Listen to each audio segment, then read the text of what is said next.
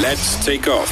Bongani and Nala on Radio 2000. You've got good communication skills and you can sell, and you are looking for a way to to, to make extra money. Uh, then uh, make sure you keep it locked on the takeoff with Bongani and Nala because we've got uh, our guest Gerald Mwandiambira, award-winning CFP professional speaker and author. Good morning, Gerald. Welcome to the show.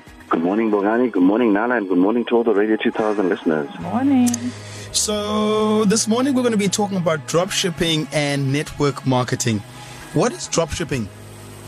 Drop shipping is simply where you sell goods which you don't actually own. So you act like a middleman, a broker. So often what happens is um, you know where to source, let's say, a pair of shoes a website where you can get there and you, you sign an agreement with them and you simply market them. And when people want to buy those shoes, you can either put them up on your own website with a link to where you buy them, or you simply buy them on their behalf um, but you don't actually ever physically touch the goods you're selling. So drop shipping is something that's proving to be quite popular, especially if you're someone who has a big network. So maybe a big social media following and you know where to get the things which your followers like. You simply put them up, people make orders through you and you link them to the supplier and you get your commission in between. So you basically don't hold stock. So there, there are very few risks that are involved because you don't hold stock and you literally buy to go and give it to someone else. You are the middle person. Exactly. You don't even buy it yourself. So the person simply buys through your code and you essentially get paid by them purchasing. So it's it's it's relatively safe for you in that you're not going to be stuck holding things which no one wants or people canceling orders because you only get paid when people actually buy the goods. What are some of the advantages and disadvantages of dropshipping? Look, the main advantage is that there's no capital outlay. So it's really just your time and your network. And that's probably the biggest uh, challenge for most people for side hustle is I don't have money. So here you can get started just by knowing people and putting up the things which they want, which is why you see a lot of people are flourishing in that. Even one of the big um, websites where you get a lot of things, Dot .coza, is essentially a drop shipping website. Most of the things on that website are not theirs. They're just simply marketing them on behalf of sellers. Now, tell me, uh, Gerald, what's the difference between drop shipping and network marketing? Because that sounds to me like the exact same thing. No, it's not. Network marketing is slightly different. Network marketing, you put in your own mullah to buy the cosmetics, to buy the health supplements, to buy whatever goods you're going to be marketing. You have to go out there and find the people, collect the money, and pay your suppliers of stock. The biggest risk there is people not paying you and people canceling orders.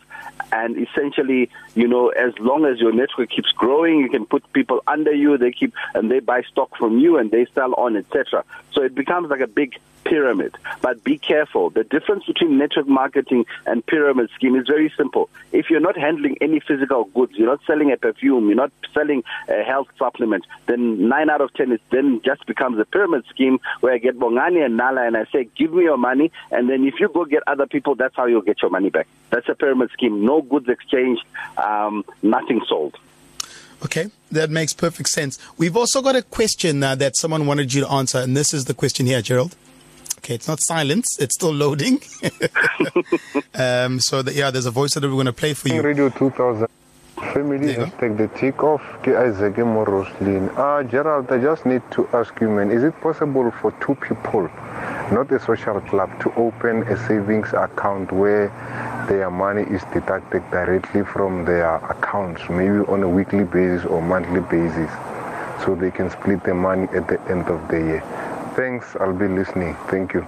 Okay, the simple answer for your question is no, you can't do that. Unfortunately, South African banking laws, for some reason, they don't allow you to have a joint account. So the only way around your solution, sir, is to set up that social club. A social club is easy to set up or a stokvel. Simply um, sign a constitution with your friend, open that account, and then do debit orders or stop orders from your own primary accounts into there, and that's how you can save.